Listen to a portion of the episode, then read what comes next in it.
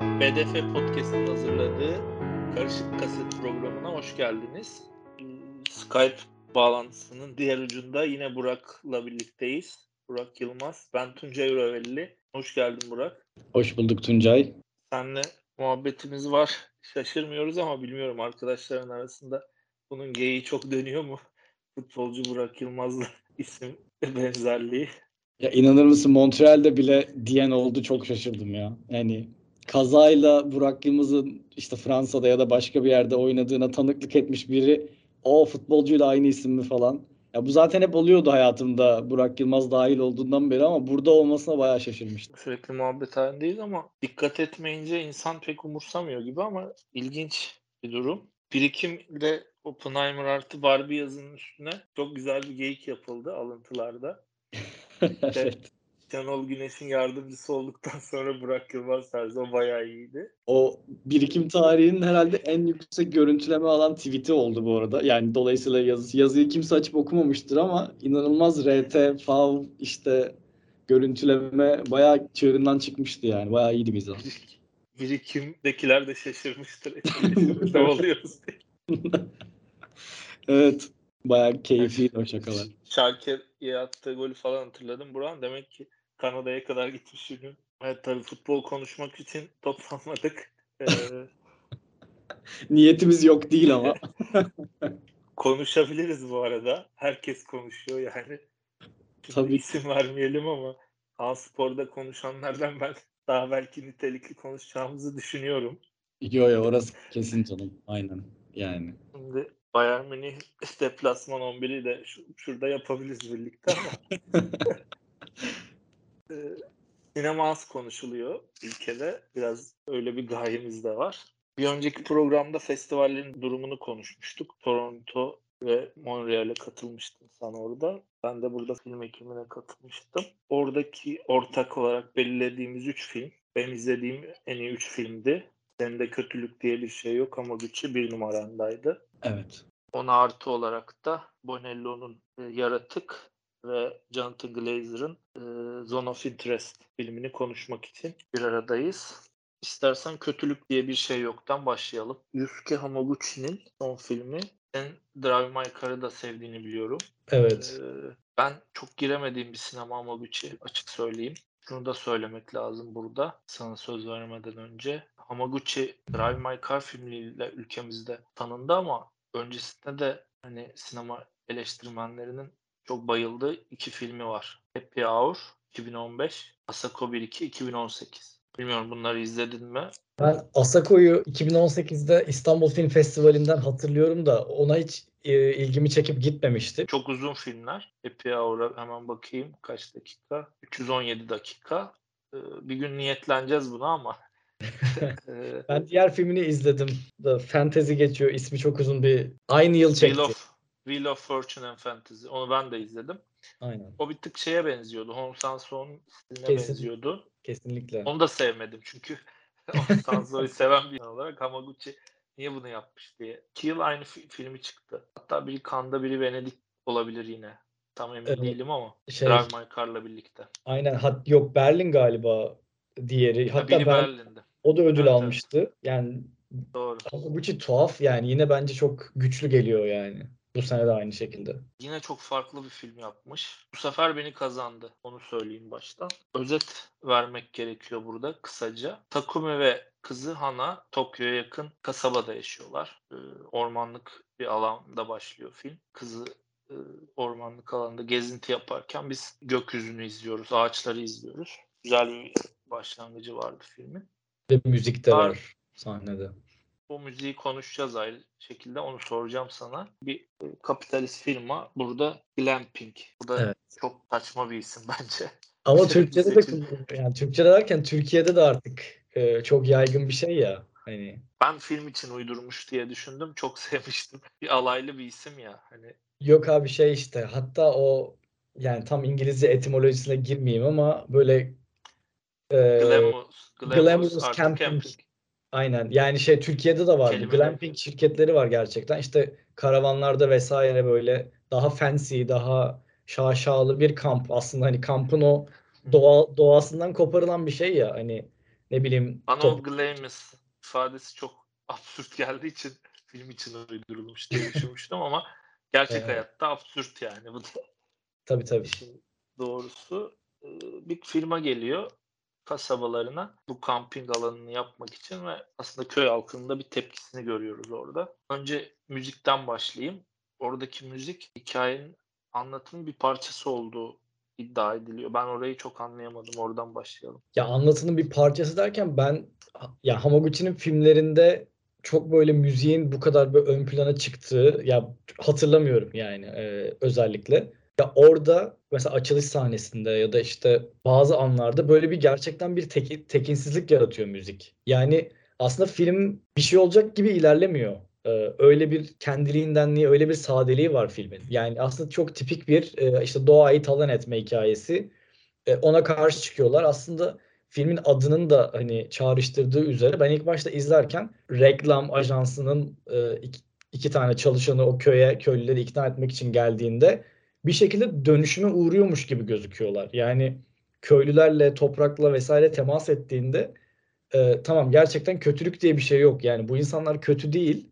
Aslında ekmek parasına, karın tokluğuna vesaire çalışan işte orta sınıf insanlarmış gibi bir anlatı gidecek gibi. Yani filmde hiçbir şey olmuyor aslında ama o müzik işte o açılış sahnesi e, bizim o gökyüzünün ağaçlar e, dolayımıyla işte gördüğümüz gökyüzünde işte orada müzik falan filan sanki böyle filmdeki o tekinsizliği sürekli besliyor. Ya bir yanından da seni ayık tutuyor gibi. Bende uyandırdığı izlenim böyleydi en azından. Ya bir yavaş sinema diyebiliriz bu. Özellikle balta kesme sahnesi uzun uzun. Evet. Daha sonra su doldurma sahnesi. Çok bayıldım bunlara özellikle. Çok güzeldi.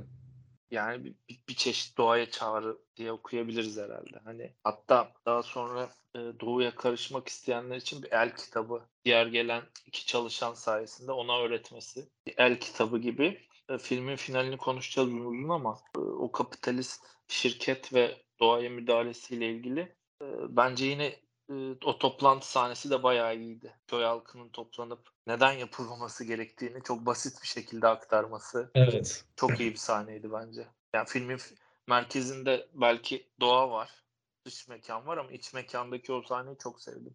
Bence de o sahne güzeldi. Ya aslında dediğin gibi çok basit bir hani e, sahneydi ama ben hala e, can alıcı sahne oyumu e, odun kesmeden yana kullanıyorum. Çünkü orada bence onun hani hem o skill'leri yani onun yeteneğinden büyülenmesi yani gerçekten orada bir şey var. İki aşamalı. Hem kendi yabancılaşmasının farkına varması o kentliler için e, o sahne dolayı ya belki de ilk defa odun görüyorlar yani odun kesilmeye de bu kadar yakından tanıklık ediyorlar. Hem kendi yabancılaşmalarının yani şöyle e, baltayı eline alıp o odunu kıramadığında aslında hani kendi yabancılaşmasının farkına vardığı momentlerden biri. Sonra bunun üstüne gidip e, işte entegre oluyor, su doldurmaya çalışıyor. Onunla beraber Bir seyirci için de yabancı bu sahneler bu arada. Kesin. Çok doğru bence. Çok doğru bir tespit yani. Evet. Bizim için de öyle yani. Bıkmadan orada odunu e, işte o Takumi'ydi galiba ismi. Her seferinde isabetli bir şekilde ortadan ikiye yarabilmesi. Biz de büyüleniyoruz aslında bu arada. Yani sonuçta biz de ormanda e, yaşamıyoruz. Biz de bu anlamda özünden kopartılmış, yabancılaşmış bireyleriz. Kentlerde yaşayanlar Ve olarak. çok kolay bir tekniği varmış hemen. Evet. Ben ben de yapamayabilirim bu arada. Yani. Ayağını bir adım sağ ayağını öne koy. Evet. Baltayı sal. çok iyiydi. Dediğim gibi el kitabı gibi hani doğaya gelecek olanlar için. Kesinlikle. Ee, şeyi unutamıyorum ben. Çok acayip bir ne, dersin yabancılaşma efekti yine. Suyun kirleneceği noktasında bir bilgilendirme yapıyor köylüler. Gelen iki çalışana karşı. Sırada köyün muhtarı ol- olması lazım. O da çok iyi bir karakter. Ee, su aşağı akar diyor. Yani çok basit bir şeyi böyle Evet. güzel bir şekilde anlatıyor ki. Hani bir fizik kuralı. Su aşağı akar. Bunu bile bilmiyorlar mesela Evet. kentten gelen adamlar. Çok mükemmel bir, bir felsefe aslında hani doğaya dair. Evet, evet çok doğru. Onu iyi hatırladın. Ben unutmuştum onu. Ki önemli o tartışma için önemli bir argüman yani. Ya, karakterleri çok tanıyamıyoruz bu arada. Hani e, evine gidip yemek yediği bir, e, lokanta var. E, Suyu oraya dolduruyor. Filmin ritmi çok durağan değil mi? Çok Aslında duran. Seyirciyi de ona alıştırmak istiyor. Bilmiyorum genel izleyici nasıl bulur bu filmi ama izlemesi zor da olabilir. Bir yandan da meditatif.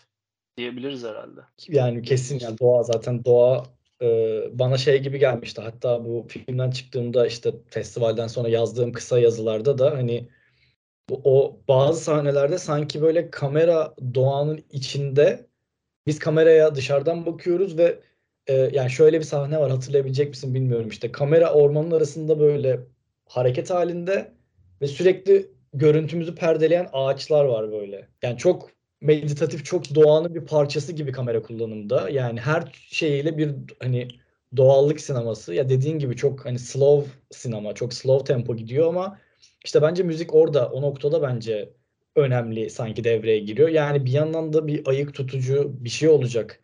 Bakın sonuna bir çağrı gibi o müzik sanki. Ki bence sonunda e, konuşabiliriz şu anda yani. Sen ne düşündün Ya finalde? bir gerilim filmi olarak düşünürsek Evet. o tekinsiz müzik anlamlı. Ben onu anlayamamıştım. Doğayla ters bir şeyi var ya onun. Doğanın huzuruna ters bir müzik kullanımı ya. Onu baş, başta anlayamamıştım. İşte tabii Ama huzuru final- bozacak kişiler ya e, yani Fin- kişi bazlı da gitmesek de huzuru bozacak e, bir mantık, e, o kapitalist mantık oraya girdiği andan itibaren e, sanki ya bir şey olacakmış hissi öyle geçti bana yani.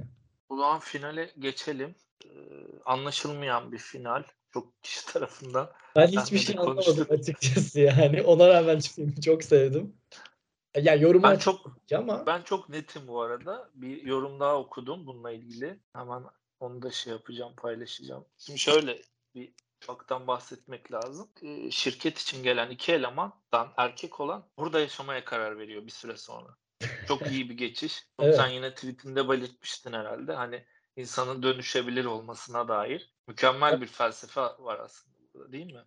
tabii doğayla temas ederek dönüşme. Aslında öğrenerek, yabancılığının farkına vararak. bir yöntem sunuyor bize de aslında. Dediğim gibi doğaya çağrı denebilir belki. Onun yöntemini de sunuyor. E, kadın da e, aralarında bir ufak flörtleşme oluyor denir mi bilmiyorum arabada. Ben Evet. Kadın da o- orada kalmaya mecbur kalacak bir duruma geliyor. Değil mi? Net O da ilgileniyor gibi sanki yani. Evet.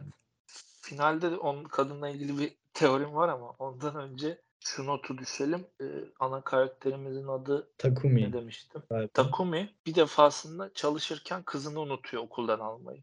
Çok kritik. Evet. İkinci sefer unuttuğunda baltayla Tokyo'dan gelen şirket personeline odun kesmeyi öğrettiğinde tekrar unutuyor. Bu sefer bir felakete sebep oluyor bu. Kızına arayışa giriyorlar. Bu sırada ikisi birlikte sanırım e, diğer kadın elini kestiği için evde kalıyor. Bence bu da çok önemli bir detay. Bunu sonra söyleyeceğim. Ee, ve finalde ondan önce çok önemli bilgi var. Avcı kurşunuyla yaralanan yabani geyiği normalde insanlara saldırmıyor ama yaralı olduğunda insana saldırabiliyor. Bunun bilgisi arabadaki sahnede geçiyor. Yine çok önemli bir detay. Evet evet aynen. Ve finalde biz kızını buluyoruz ve karşısında bir yaralı geyik var. Evet, bu finalle ilgili ne düşündün? Şok bir final. Hani bu filmi konuşacağız başlığını. Ee, Bir yerde şunu okumuştum. Emin değilim ama Hamaguchi kendi söylüyor sanırım. Filmin başlığını sorgulatan bir final istedim tarzı bir şey söylüyor. Yani buradaki Buyur. kötülük kim? Kapitalist şirket mi? Ee, köyü talan etmeye gelen. Öyle anlıyoruz başta. Fakat e, final başka bir yere götürüyor mu bizi? İşte eğer kötülük evil does not exist yani o Takumi de yani buradaki mesele şu mu? Ee, şimdi senin dediklerini de anlıyorum. Ama önce buraya gelmeden önce şunu da ben belirtmek istiyorum. Bu kadın kızı uzaktan görüyoruz.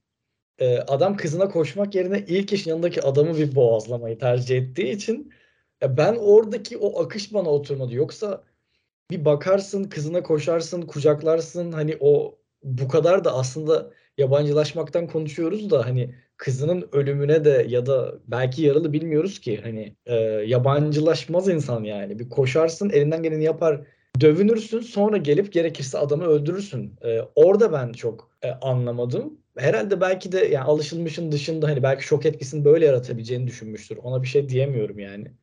Yoksa senin gelmek istediğin noktada sana hak veriyorum. Yani o bir şekilde meşgul ettiler adamı ve hani gündelik rutininin dışına çıktı e, onlar yüzünden.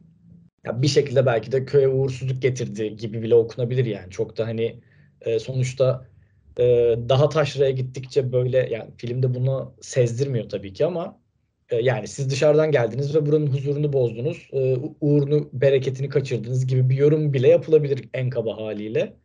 Bu sebeple e, o adamı boğazlayıp öldürüyor olabilir. Bu noktada da işte Hamaguchi'nin dediği gibi ise de e, kimin e, gerçekten kötü olacağını hiçbir zaman bilemeyiz. Bu köylüyü biz sana doğanın bir parçası, yabancılaşmamış bir özne olarak film boyunca sunduk ama o da hani bunu yapabilecek e, nitelikte bir adam mıydı yoksa yoksa burada kötülük kendiliğinden kötülük diye bir şey yok. Bu davranış kötü değil miydi aslında deme, demeye mi çalışıyor? Onu da bilmiyorum yani.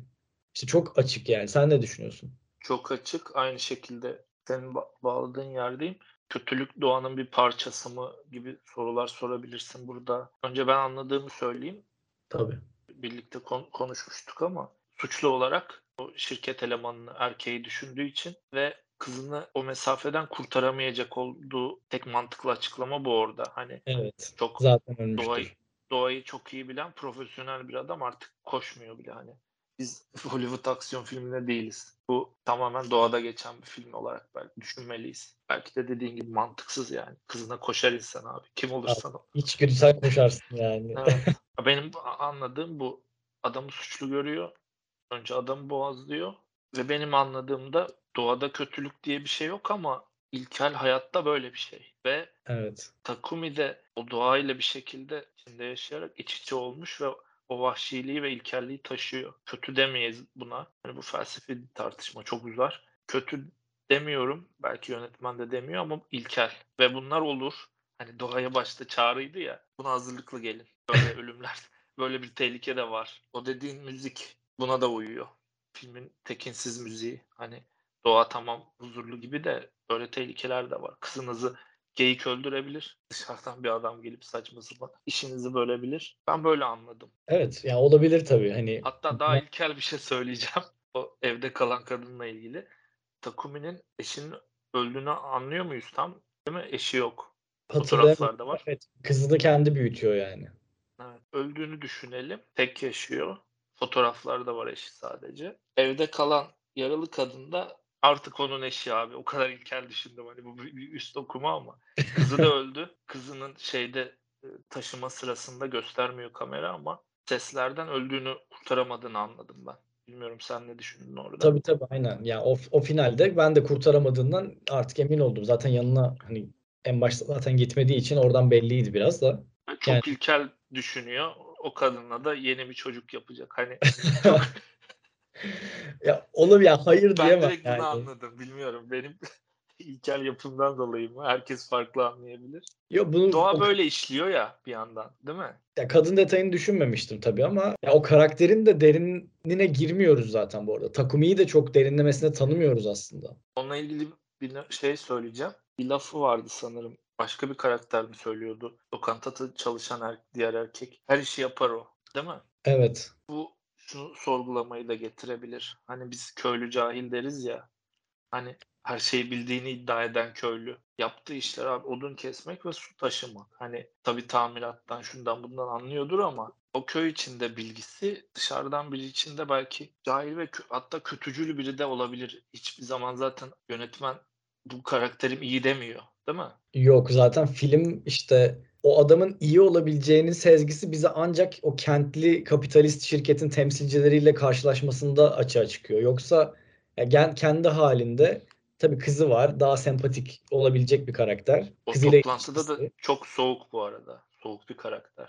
Evet evet çok ciddi zaten ya. O yüzden de tabii ki şiddete meyilli olabileceği aşikar. Ama evet ya çok hayatımda yani bir sürü anlaşılmaz final hatırlıyorum filmlerde ama bu kadar yaklaşamadığım olmamıştı benim yani. Yani Dediğim gibi koşup gitseydi ilk önce belki her şey oturacaktı kafamda. Orada ben anlamadım. Ben yabancılaştım bir anda olan bitene yani.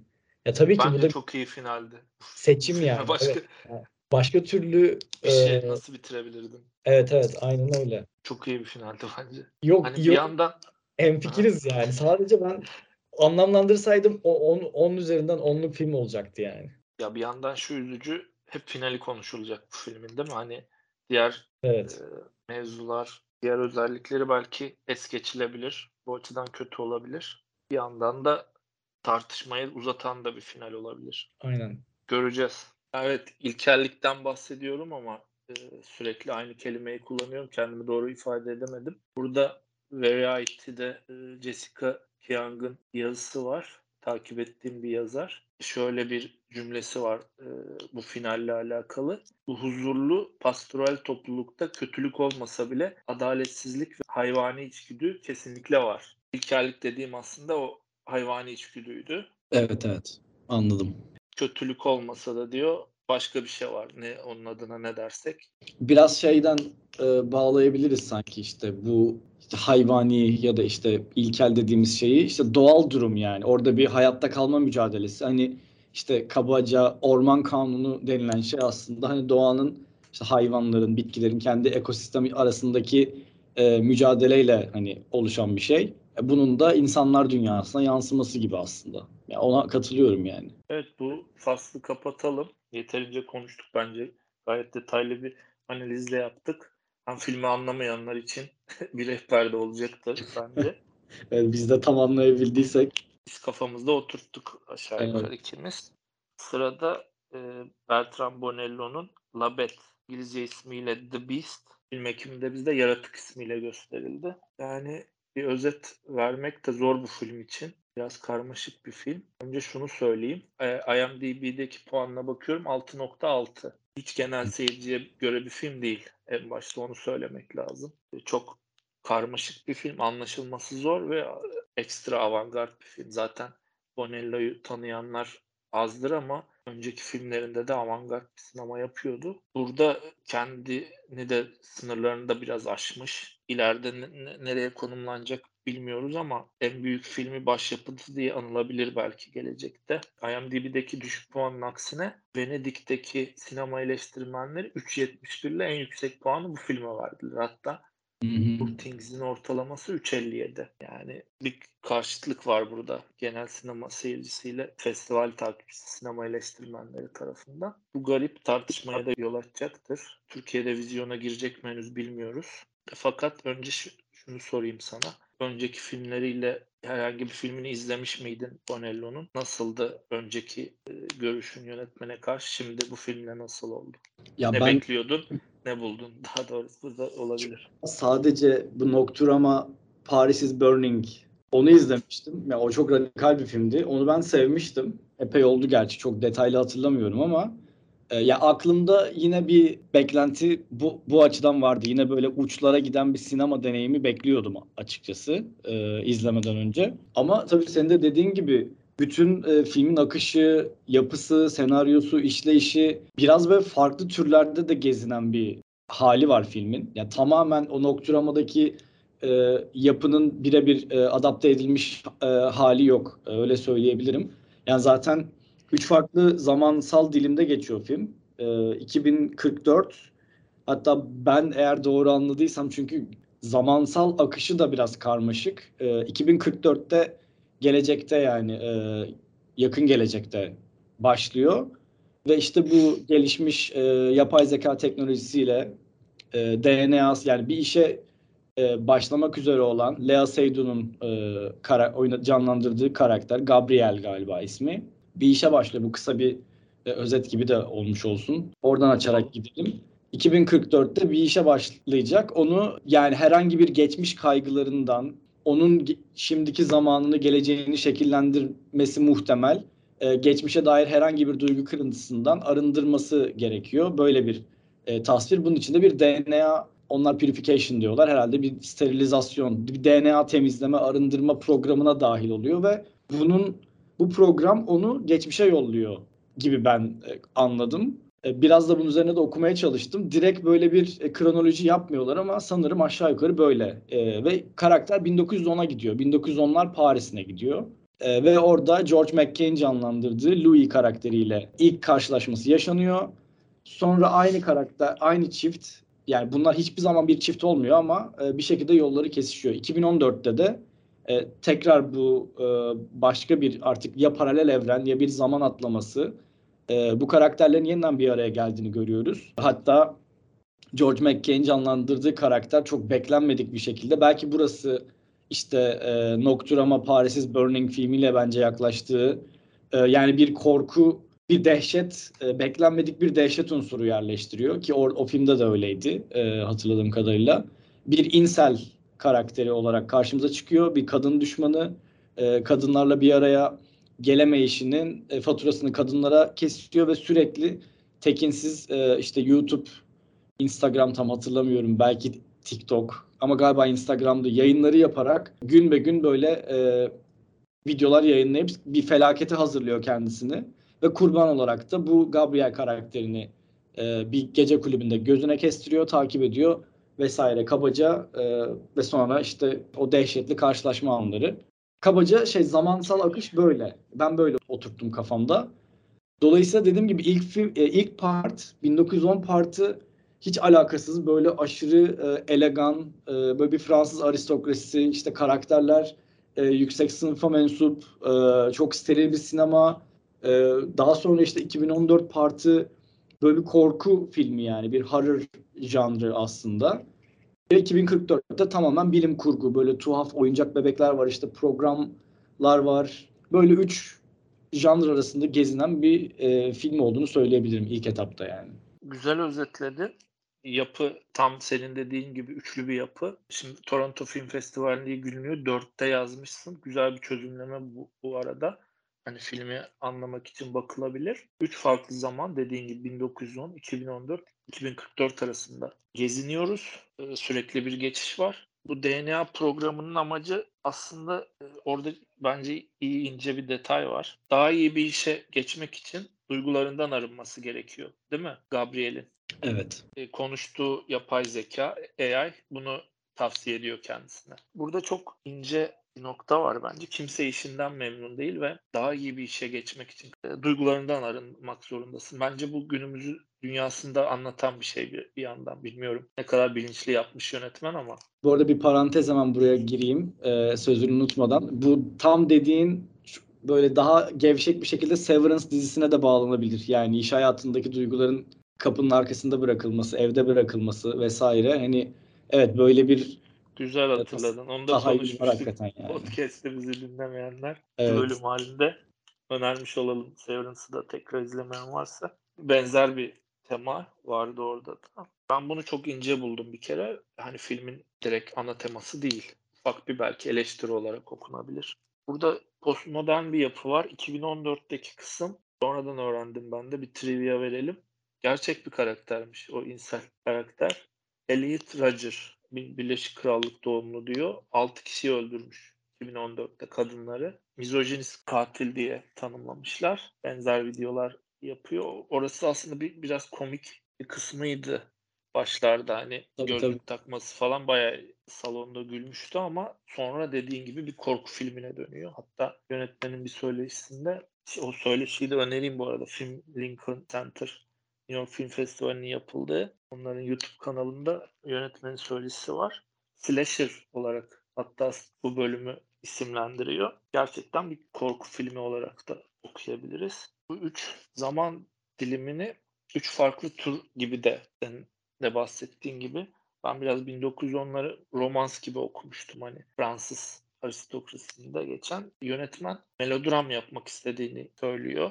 Öyle de okunabilir. Kavuşamayan aşklar şeklinde de okunabilir. 2044'e geldiğimizde ise bir bilim kurgu. Aslında dediğin gibi oradan çıkıyor hikaye. Geriye dönüşleri de şöyle okuyabiliriz. E, duygularından arındırması DNA programının aslında hafızasının da kaybına yol açabiliyor. Yakınlık kurabiliriz herhalde. Hani bir hafıza şeklinde geriye dönüşlerle hatırlıyor geçmişini gibi okuyabiliriz. Bir reenkarnasyon ihtimali de var. Tam net anlayamıyoruz değil mi bunu? Evet ya paralel evren kurgusu var ya reenkarnasyon var farklı zamanlarda. Ya orası zaten hani derdi o olmadığı için o kısmı işte bir bilim kurgu e, mantığıyla muğlak bırakmış bence. Evet. Ya postmodern elementler var. Onu biraz konuşmamız lazım. Bu 2014'teki insel karakterin gerçek olması mesela bir postmodern element ekleme. Bunun haricinde ana tema korku ve aşk sen de güzel yazmıştın. Hani e, aşk için biraz e, nelerden vazgeçmeliyiz gibi bir şey bir cümleyle açıklayabilir miyiz bilmiyorum ne dersin? Ee, doğru. Ben bunu bu arada tabii onu sen izleme şansı bulamadın. Fingernails filmiyle de bu Christos Niko'nun e, filmiyle de garip bir şekilde bağlantı kurdum. Yani giderek bu işte aslında belirsizlik toplumu diye hani kısaca özetleyebileceğim. Yani giderek her şeyin daha prekarya hale geldiği, her şeyin kırılganlaştığı, işte zeminini kaybettiği, bundan tabii ki de duyguların da etkilenmemesi imkansız. Ki bir parantezle bu filmin 1910 kısmı da Paris'teki felaketler dönemi aslında bir toplumsal kaos da var orada. Yani e, sürekli bir şey olma endişesi e, taşıyan karakter aslında bir toplumsal kaosla da tanışıyor. Yangın O ve sel, sel, sel olayı da gerçekmiş. Evet Evet. sanırım. Dönemin Paris'i için galiba değil mi o? Evet evet. 1910'daki olay da gerçek. Bunu da Evet, bu da gerçek bir portreleme. E, Fingernails'te de e, şöyle bir aslında bilim kurgu, aslında bilim kurgu denebilir tabii kısmen. E, şöyle bir yerden yola çıkıyorlar. Hiç kimse karşıdakinin yani eşinin dahi sevgisinden yüzde yüz emin değil. E, değilse bunu nasıl test edebiliriz? Onlar bir yol bulmuşlar. Tırnağını bir makineye sokup oradan yüzde kaç oranında karşındakini seviyorsun gibi bir sana sonuç veren bir şirket kurmuşlar. Ee, yani bu da aslında biraz şey de bununla alakalı. Bu filmin de hani çok uzaktan bir bağlantısı, yani tema- tematik bir bağlantısı var dediğim gibi. İşte bizim bütün yüzde yüz emin olabilir miyiz karşındakinin bizi sevdiğinden, bizim kendi sevgimizden, işte birçoğumuzun travmalarıyla, işte travmalarımızı bugüne taşıdığımız için bugünü belirleyen şeyler, kaygılı bağlanma, işte birçok şey. Ee, bunların arındırıldığı bir dünya nasıl olurdu aslında? Tabii film o dünyayla çok ilgilenmiyor. Ama şu var bence onu seninle de konuşalım. Sen ne düşünüyorsun bilmiyorum. Filmin sonunda bu testin başarısız sonuçlandığını e, söylüyor sanki şey. Yapay zeka yanlış hatırlamıyorsam. Yani bu hislerinden arındırma bu işte Gabriel tam olarak Görüyorum. arındılamıyor. Orada bir hata var. Gabriel'de bir hata var. Gabriel lazım. evet olmuyor değil mi yani? Aslında bir Gabriel Ama direkt- erkekte erkekte işliyor ama. Aynen aynen. Gabriel perspektifinden yorumluyorum. Ee, aslında sistem çalışmıyor ve Gabriel'in bir şekilde direnç gösterdiğini ve o duygularını yani sevabıyla, günahıyla, kaygısıyla, endişesiyle başarısız sonuçlanıyor yani. Aslında orada biraz gerçeğe de dönüş var yani. Hakikate yani duyguya, insani zemine bir dönüş var yani. Ya ben öyle yorumladım. Yani sonuçta insanın e, doğasına dair bir şey var evet. Evet. Zaten Blade Runner'ın temelinde de benzer bir şey vardı. Evet. Değil mi? O da hatıralarla de- alakalıydı. E, referansları konuşacağız ayrı. Oraya gelmeden önce günümüz ilişkilerini aslında özetliyor senin bahsettiğin şey. The Lobster bilmiyorum ne kadar alakalı o aklıma geldi mesela. Bilim kurgu olmasa da değil mi? Yalnızlık üzerineydi o ama demek ki böyle bir problem var toplumda. İnsanlar emin olamıyorlar duygularından veya korkuyorlar. Bence çok iyi uymuş orası. Bunu bilim kurgu temelli bir şeyden çıkarması da bence çok zekice bir fikir. Çok yaratıcı bir fikir. Şeyi söylemedik başta. Ee, Henry James'in The Beast in the Jungle. 50 Hı. sayfalık bir e, uzun öykü veya kısa roman, novella diyebiliriz. Evet. Ondan bir, bir uyarlama ama Serbest uyarlama. evet gelecekteki kısım sanırım bununla alakalı değil. Sadece 1910'daki kısım Bir de kitap uyarlamaya dahil. karakter erkekmiş. Orada bir kadın karakter burada merkezde. Ya, kitabı okumadığımız için çok e, Evet. karşılaştıramayacağız ama onun bilgisini vermiş olalım. Ama zaten serbest uyarlama olduğu için çok da hani bağlantı kurulabilecek noktalar çok da e, güçlü değil benim anladığım kadarıyla. Evet. Zaten onu demek için söylemiştim. Yani bu bilim kurgu kısmı 2044'teki tamamen Bonello'nun marifeti, yaratıcılığı. Onu takdir etmek lazım. Filmin temelinde de tam o yok. Finalde var. Onu konuşacağız ama e, şimdi süresine bakıyorum filmin. 146 İki dakika. En uzun evet. Ya ben o ki- 2014'teki kısmı bir 20 dakika keserdim. Bence fazla uzuyor orası. Bir eksiklik bence buydu. Tek itirazım bu. Bir de yine bir bilgi vermemiz gerekiyor. Trivia. E, Gaspar Ulliel. Ulye evet. e, çekimden 1-2 hafta önce e, kayak kazasında ölmüş 37 yaşında. Çok üzücü. Evet. Normalde oynayacakmış. E, Louis karakterine değil mi? Çok büyük kayıp ve film için de büyük kayıp bence. Evet Evet. doğru. Şey e, Bonello Toronto'ya gelmişti. Ben onun Q&A'ine katıldım. E, yani işte soru cevaplı gösterimdi e, film. Orada söyledi yani ilk düşündüğüm oydu kesinlikle falan dedi yani e, George McKay'den önce ama ben George McKay'in de kotardığını düşünüyorum bir şekilde. Ya o tuhaf tekinsizliğe çok uymuş yani. 2014'teki İnsel'e çok iyi uymuş. Ama Bir şekilde aristokrasiye de yakışmış ya. Ben ona da ya Gaspar Ulliel çok daha uyardı gibi geldi. Ben- bir kayıp gibi gördüm. Filmi izleyince de yani Leo Seydoux var ya hani karşısında tam ona uyum sağlayamamış gibi gelmişti George McKay. Ama şöyle de bir boyutu var. Ee, yani bunlar zaten müthiş uyumlu karakterler olarak da çıkmıyor yani sonuçta e, hem serüvenleri böyle gere- e, böyle ilerliyor hem de işte mesela DNA pürifikasyonunda da George McKay karakteri işte Louis. E, Louis'nin ki olumlu sonuçlanıyor ama Lea Seydoun'un ki yani Gabriel'in ki işte başarısızlıkla sonuçlanıyor falan. Aslında bir uyumsuzluk olduğunu da göstermesi açısından da sanki yanlışlıkla doğru bir sonuç almış gibi bu tercih yani. Bir yandan da geçmişte birbirlerinden kopamadıkları bir hani bağ da var ya. Evet. e, aşk var aralarında. Hani yüzyıllık bir asırlık bir aşk var. Hani esas tema da o ya. Yani aşka da dönüşmüyor sanki ya. Mesela 1910'daki hikayede bağlanmıyor. 1910'da e, Gabriel karakteri evli ama bir şekilde böyle bir aralarında bir elektriklenme oluyor ama direkt bir aşka dönüşmüyor sanki. Orada bir survival ya hayatta kalma mücadelesine dönüşüyor. E, bu sel bastığında fabrikayı gez, kocasının fabrikasını gezdiriyor hatta oyuncak fabrikasını Louis'e. Orada sel basıyor. Orada bir felaket filmine dönüşüyor falan. Ama sürekli birbirlerinin karşısına çıkıyorlar yani. O zaten 2014'te aşk olması mümkün değil. Yok. Orası zaten korku. Ee, 2044'te de sadece aynı sisteme gelen iki yabancı gibi bir şeyler galiba. Oradaki e, disco sahneleri çok iyiydi bence. Bence de bu arada evet. Şeyi düşündüm ya biz Türkiye'de neden bir türlü parti sahnesi çekemiyoruz abi. Çok basit gösteriyorlar adamlar yani. Çok Evet evet bayağı güzeldi. Orada da 2-3 tekrar var. Bence orayı da kesilebilir yani. Sürekli birbirlerini görüyorlar, konuşmuyorlar. Tam emin de olamadım. Parti sahneleri 2014'te miydi, 2044'te miydi? 14 galiba. Değil mi? Çünkü zaten Insel karakteri de onu partide görüyor. Oradan kafaya takıyor, takip ediyor çıkışta. Bu sefer 2044'teki Louis'i hatırlayamadım. Ne yaptın? Onlar sanki sadece karşılaşıyorlardı programın girişin çıkışında. Ben öyle hatırladım ama Hmm, e, doğru. böyle Sadece her şeyi berrak hatırlayamıyorum ya. Bir de Doğru, festival doğru. 20 film 25 film izleyince üst üste. Evet çok karmaşık bir film. Biz de Bir de yapısı da çok oturtamadık Evet. kafamızda. Ee, Bir tek şu ufak detay bence çok iyiydi. Bebek imgesi çok iyi kullanılmış. 1910'daki bebek 1944'te bir oyuncağa dönüşüyor. Canlı Evet. bir şekilde. Ee, Bunun kullanımını çok beğendim. Tekrarları bebek imgesini. Finali de e, bir konuşalım. Ondan sonra referanslara geçelim istersen. Bence çok iyi bir finaldi. Leo Seydoun'un oynadığı Gabriel karakterinin çığlığı Louis'nin duygularını arındırdığını anladıktan sonra artık karşısında bir insan yok ve bir çığlık atıyor. Ben öyle anladım. Aslında filmin finali filmin temasına da uyuyor bence. Ee, orada korku ve arzu arasında hem bir bağ var hem karşıtlık var. Yani aşık olacaksan kendini bırakman lazım. Bu bir, bir felsefi alt metni filmin. The Beast dediği yaratık filmde sen ne anladın? Onu sorayım önce. Oradan devam edelim.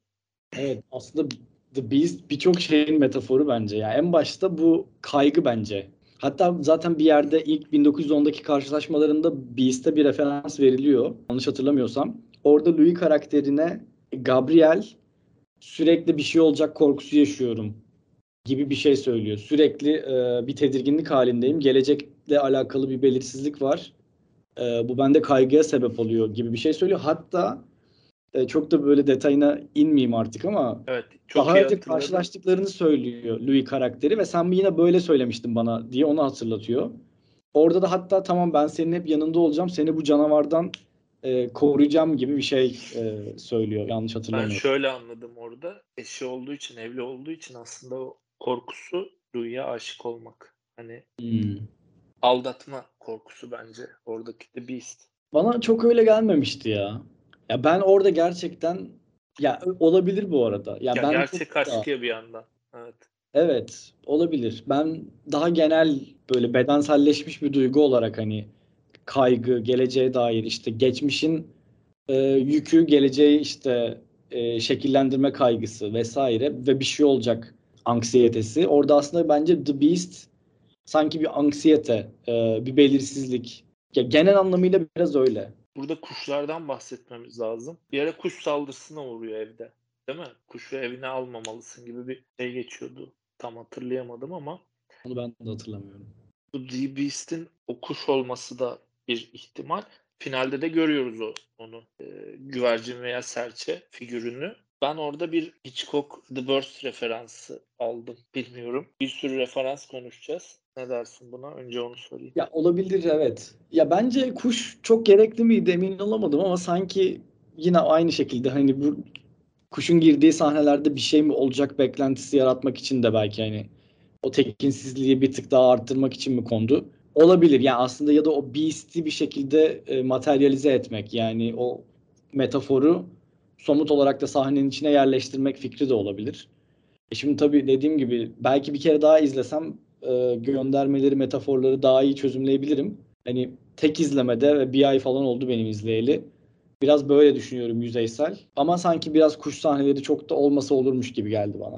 Bir yandan postmodern olduğunu söyledik. Postmodern kurmacada her kullanılan ögenin anlamı olmak zorunda da değil. Sadece Evet. karmaşa yaratmak, parçalı yapı içinde kullanılabilir. Ya bunu Bonello'ya e, soru cevapta sordular zaten. E, ama çok da böyle aklımda kalan şey değildi. Hani onu orada olsun istedim. Hani böyle bir yani dediğim gibi tekinsizliği bir tık arttırsın gibi bir yerden e, böyle bir cevap vermişti. Çok da bir aşırı anlamlı bir metafor gibi kendisi de koymamış yani. Ama tabii ki onu koyduktan sonra yorumlama biç- biçimleri değişir yani. Yönetmenin orada o cevabı vermesi bizim hayal gücümüzü kısıtlamamalı zaten. O yüzden ben de etraflıca e, belki bir daha izlersem, cüret edersem izlemeye o zaman düşünürüm yani. Ya gelecekte geçen kısım bir distopya olarak da okunabilir bir yandan. İşinden memnun olmayan insanlar. Çok fazla da görmüyoruz bu arada o geleceği. Gabriel'in girdiği seanslar hariç. Orayı çok detaylı kurmamış o evreni yönetmen. Bence bilim Refer- kurgu biraz araçsallaştırmış bu e, işte aşk kaygı meselesine girmek için. Bence iyi bir fikir o açıdan. Çok iyi bir fikir evet. Katılıyorum. Referanslarla bitirelim. Çok da uzatmayalım bu filmi.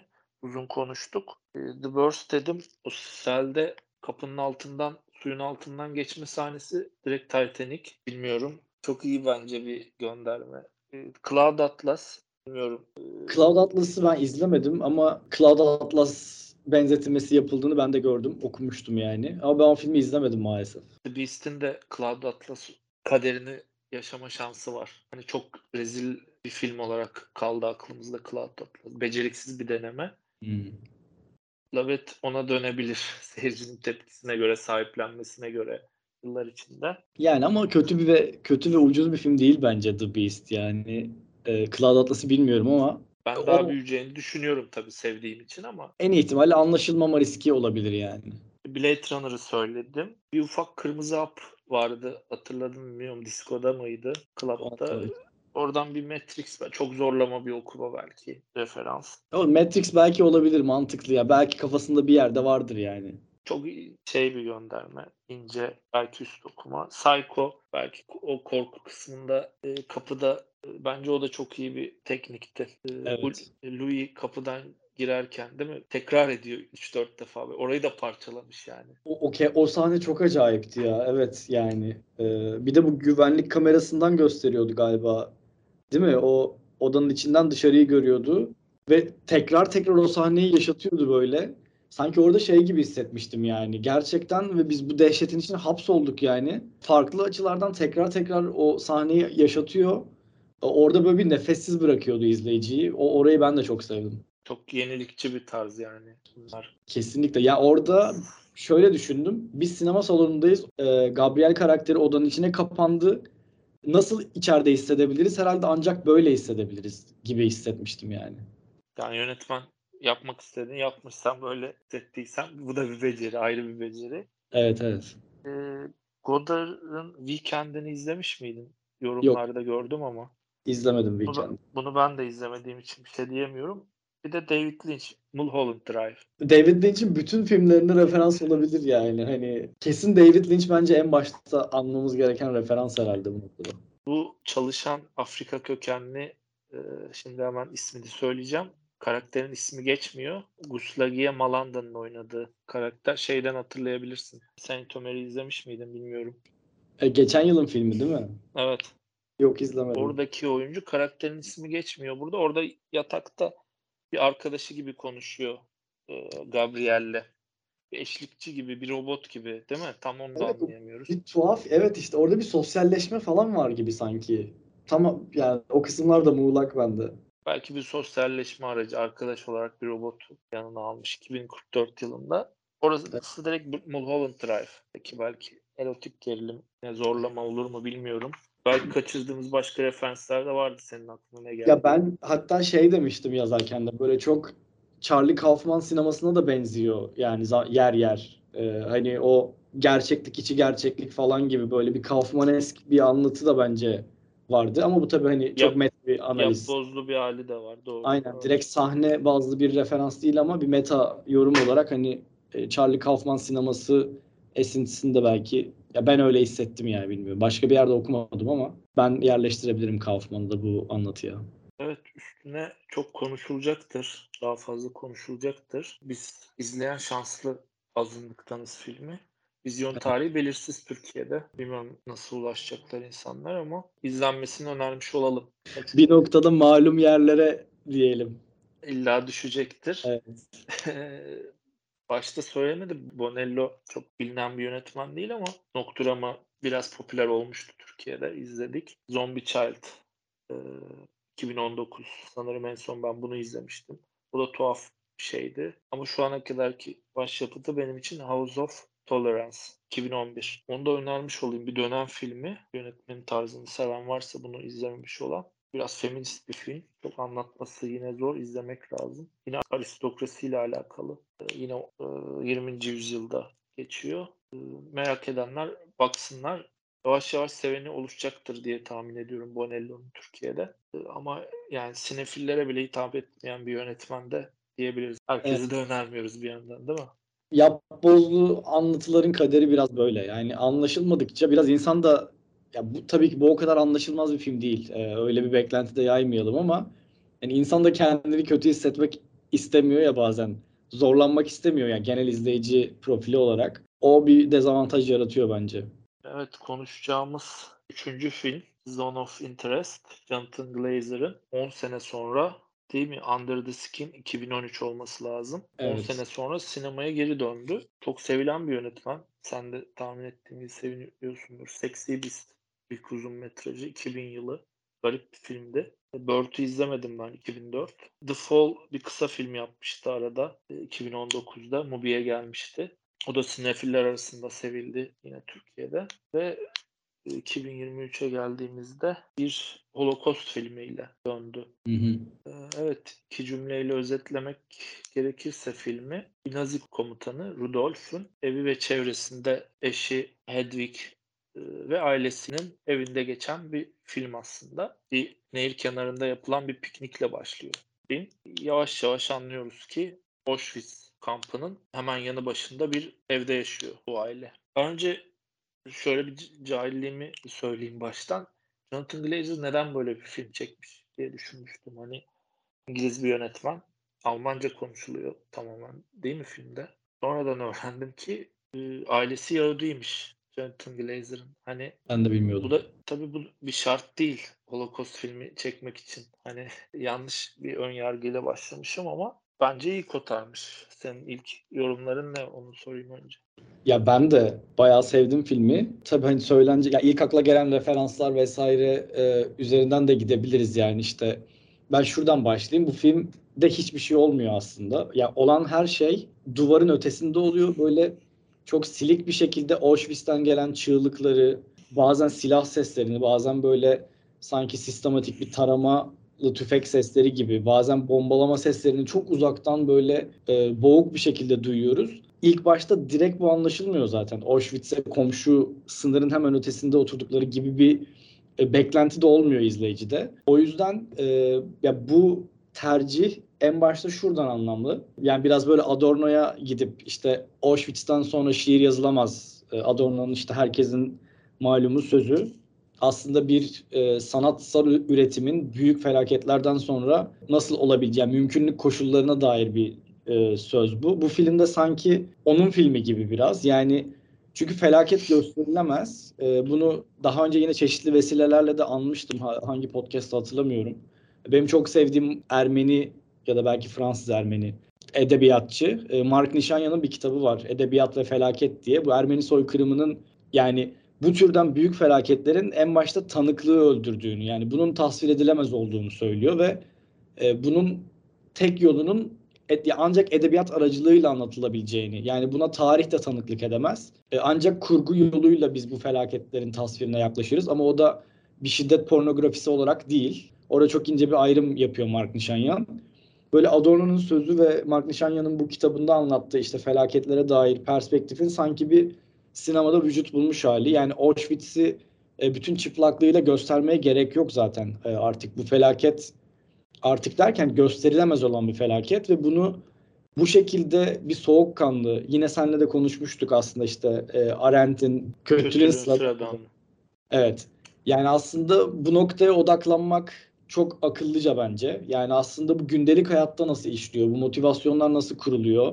E, Bu karakterin yani yanı başında insanlar gaz odasında katledilirken çocuklarıyla keyifli vakit geçirmesi, havuza e, ne- göle girmeleri e, vesaire ben çok akıllıca buldum yani. Çok uzatmayayım sana da burada pas vereyim sonra açarak gidelim. Katılıyorum. Çok iyi bir tercih. Ee, katliamı göstermeden sadece sesler yoluyla ve bazı görüntüler, duman, ateş. Evet doğru. Hat- hatta sahnede yağmur yağıyordu ve oradaki iz çocuklarına geçtiği için nehirde hemen gidip yıkıyordu falan. Temizlik sahnesi de iyiydi. Yani bir yandan steril bir hayatları var. Ya bundan uzak tutmaya çalışıyor ve bir duvarla ayrılmış ev sadece. O da kampın duvarı. Evet. O da çok ilginç. Çok acayip bence de. Çok iyi fikir yani. çok çok şok edici bir e, görseldi o. Yapılabiliyormuş. Hani e, Adarna'nın şeyine e, şunu ekleyebilirim. Son of Soul'u hatırlarsın çok sevilmişti. Evet evet ben de çok severim. Fakat şöyle bir eleştiriler almış oradaki faillerin temsiliyle ilgili e, senin bahsettiğin kısımdan galiba eleştiriler almıştı. Hani Aslında yani Son of Saul'de de sadece böyle biz karakterin arkasından bir kamerayla izliyorduk ve çok dar bir açıdan o karakterin ya karakter böyle işte yerlerde insan cesetlerinin arasından yürüyüp gidiyordu falan böyle çok yanlış hatırlamıyorsam ve o e, çerçeveleme inanılmaz dardı. Yine etrafını pek göremiyorduk ama tabii ki daha bundan daha açıktı, daha müstehcendi o açıdan.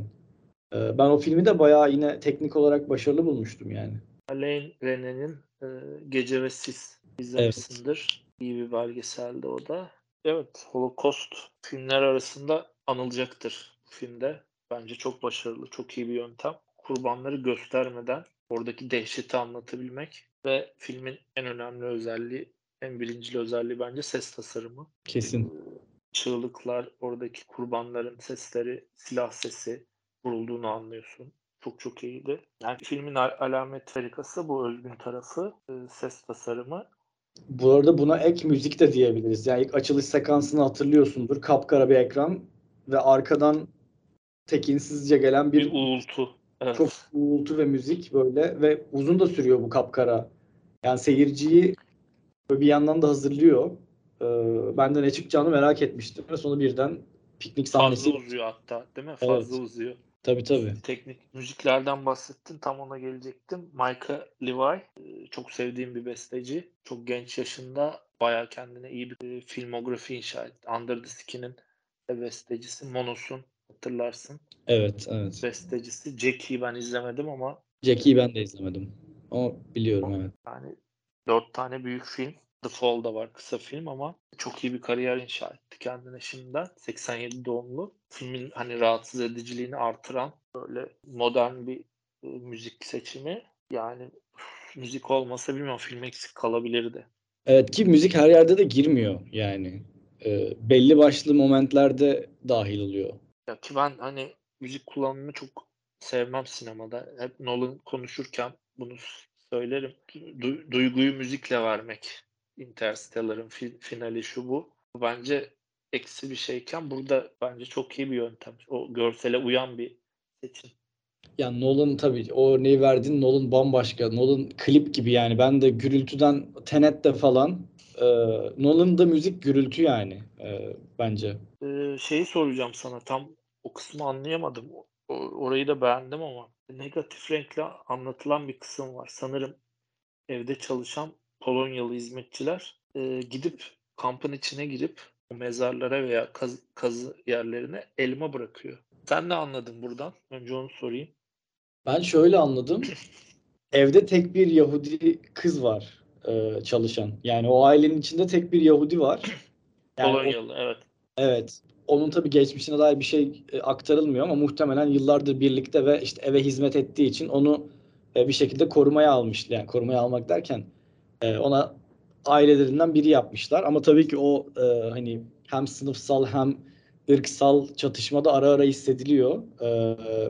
O ben şöyle anladım. O kız gizli gizli çıkıp orası bir yandan da çalışma kampı olduğu için yani oradaki bence çalışan Yahudi çalışan demeyelim. Yani köleleştirilmiş oradaki Yahudilere elma, yemek, ufak tefek bir şeyler bırakıyor geceleri. Ben yani gece bırakıyor sabah hatta işte o küreklerin falan yanına bırakıyor. Her birine birer tane özenle. Her birine böyle bir kendince bir incelik, bir dayanışma biçimi. O bence çok çok güzeldi o sahne ve bunun negatifle gösterilmesi de zaten e, bir kriminal e, bir perspektif bize ya onların gözünden bir kriminal perspektif. Çünkü biz kampın içini sadece bir e, negatiflikle e, bir negatif film estetiğiyle bu kızın girdiği sahnelerde görüyoruz. O da tamamen işte sanki böyle bir termal kameradan e, işte bir e, uçakla bir yani na- nasıl diyeyim sürekli bir gözetim altında gözleniyormuş hissi bir kriminalleştiriliyor. Zaten hani termal kamera bizim için hep bir suçlu görüntüsüdür ya. Yani birileri bir yerden sızar. E, biz bunu termal kamerayla görürüz ve orada bir şeylerin olduğunu, bir suçun işlendiğini anlarız gibi. Bu kızın olduğu sahnelerde bu açıdan yerleştirilmiş. E, tek Auschwitz görüntüleri olduğu için. Tabii bu da şeyle de böyle biraz hani tezatta yaratıyor. Orada belki referans varsa Schindler'in listesindeki bu tamamen negatif olan e, sahnelerde kırmızı elbiseli Siyah beyaz. Evet, e, siyah beyazlığın içinde bir bir tek kırmızı renkli elbiseli bir kız görüyoruz. Sanki bir o anlatıya da böyle hani bir referans. Onun biraz daha ters kurgulanışı. işte kızı negatif görüyoruz burada vesaire. E, ben çok beğendim o yüzden. Bence de çok iyi bir tercih yine. Ben şöyle bir yine üst okuma ama o sırada evin babası Nazi komutanı kızına masal okuyor. O sırada görüyoruz. Ben böyle Alman masallarına falan giden bir şeyler anlıyordum ama bağlamadı tam oraya. Hmm. Böyle bir masalvari bir anlatım. Net bir şey sunmuyor orada tabii. Hani Evet. Yani ben tabii masallarla alakalı düşünmedim ama masaldan sonra kestiği için o sahneleri belki dediğin gibi düşünülebilir yani. tabii bir korku filmi olarak okuyabiliriz herhalde. Hani başta söylemiştim Jonathan Glazer'ın e, filmografisinde nerede duracak ama Under the Skin'le e, yakın aslında o açıdan. Tarz olarak devam ediyor yine. Tarzını korumuş bir filmde. Evet. Ya Under the Skin de öyle aslında. Hani büyük bir sinema değil ama e, aslında Under the Skin de az önce konuştuğumuz e, The Beast filmine de bence biraz da yaklaş. Yani öyle bir paralellik de kendi içimde kurabiliyorum yani. Hani orada da çok basit basit şeyler üzerinden insan olmaya dair, o insani duyguları kazanmaya dair işte o bir tatlı yemeye çalıştığı bir sahne vardı falan Under the Skin'de. Yani işte insan olmaya çalışıyor falan gibi o karakterin aslında içinde bir metal mi vardı? Tam e, robotik, biyonik bir karakterdi galiba ama Evet evet. Uzaydan gelmişti. evet e, orada da bir insan olmaya, değilim ama insani duygulara bir özlem vardı vesaire. O Beast'e daha çok bağlıyorum ama o sinema mantığı olarak, biçim olarak e, yine bence de hani Zone of Interest o şeyi devam ettiriyor yani. orada da bir e, korku tarzı vardı. Dehşet. Filmi tamamen bir dehşet kelimesiyle özetleyebiliriz. Bunda e, görüntü yönetmeni Lukas Zal nasıl okunduğundan emin değilim ama Polonyalı görüntü yönetmeni. Onun ismini de belirtelim. İşte Cold War, Ida Pavlikos. I'm Thinking of Ending Things'in de görüntü yönetmeniymiş. Ee, bir de benim çok sevdiğim Dovlatov filmlerinin görüntü yönetmeni. Bence görsel olarak da çok iyi kurulmuş. Özellikle uzak uzak planlar. Bu arada görüntü yönetmeni demişken evet uzak plan tam ona değinecektim.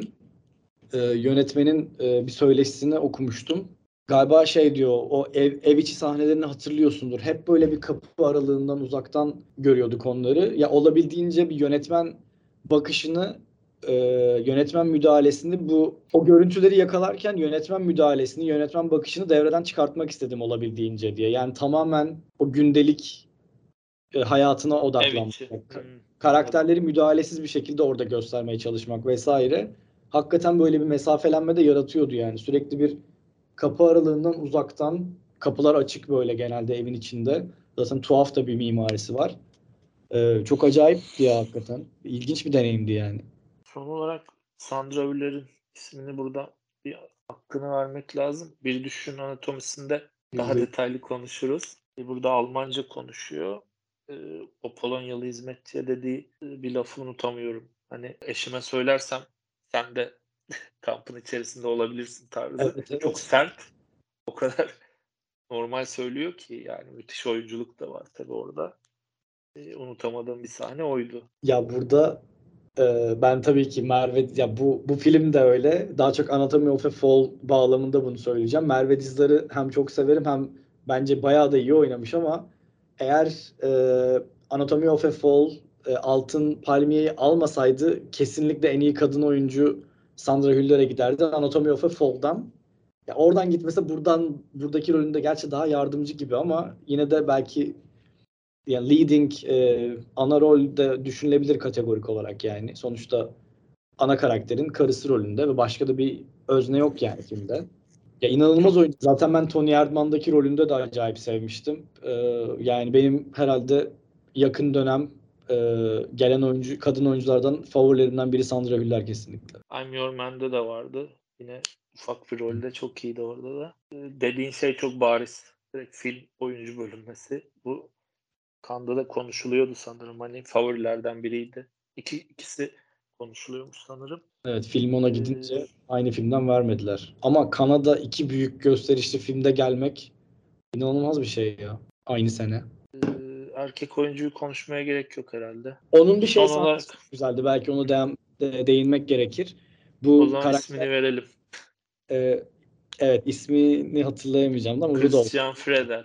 Evet. Evet. E, O da çok iyi karakter oynamış tabii. Sade bir oyunculuk. aynen bir sahnede bu tayin kararı çıktıktan sonra işte yeni e, atandığı kampta galiba doğrudan gaz odasında e, yani o insanları ölüme göndermekle e, sorumlu olacak. Hatta işte insanlar yakıldıktan sonra yani çok soğukkanlı bir şekilde dumanın nasıl tahliye edileceğini, o e, boruların e, nasıl çalıştığını, işte o dümenin nasıl çevrileceğini, o büyük e, gazları çevirdiği, e, açıp kapatırken kullandığı adını veremeyeceğim yani o mekanizmanın. Onları konuşuyorlar vesaire çok soğukkanlı bir şekilde ama bir noktada da bir, o, ofisinden aşağı indiği bir sahne var. Ofisi miydi, yemek miydi? Bir yerde kusuyor Finalde evet. finalde. Zaten öyle bitiyor galiba. Bir parti tarzı bir Ah, evet evet yemek. Salondayken e, kendi odasına çıkıyor.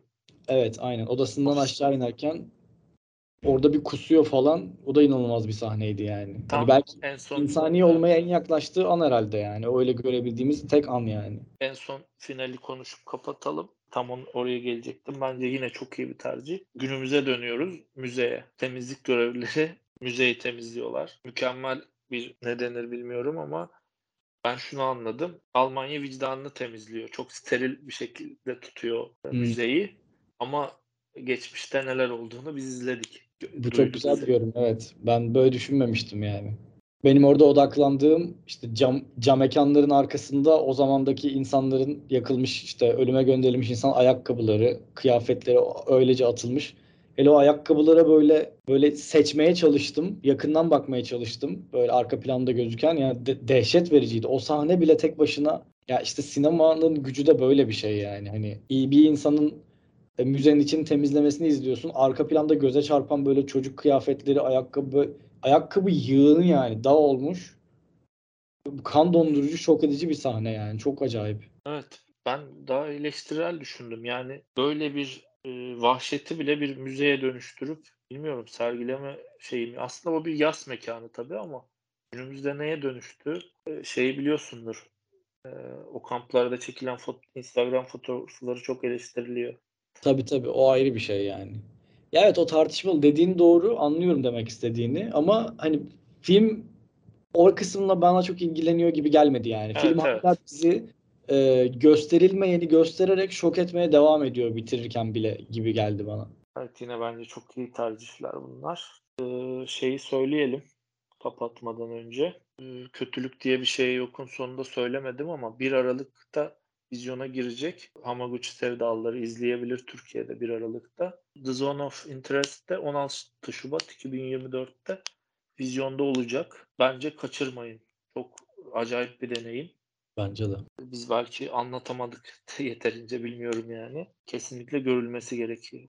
Evet 3 filmi de uzun uzun konuştuk. Ee, bir saati geçmiş olabilir toplamda. Sevgili dinleyicilerimize sabır dileyelim. Ee, bir yandan e, time kodları da vereceğiz. Hani izlemediğiniz filmleri atlayabilirsiniz. Şeyin uyarısını vermiyoruz abi ama spoiler uyarısı. Yani ama genelde zaten spoilerlı konuşmak mecburiyetindeyiz. Hani Mecburuz.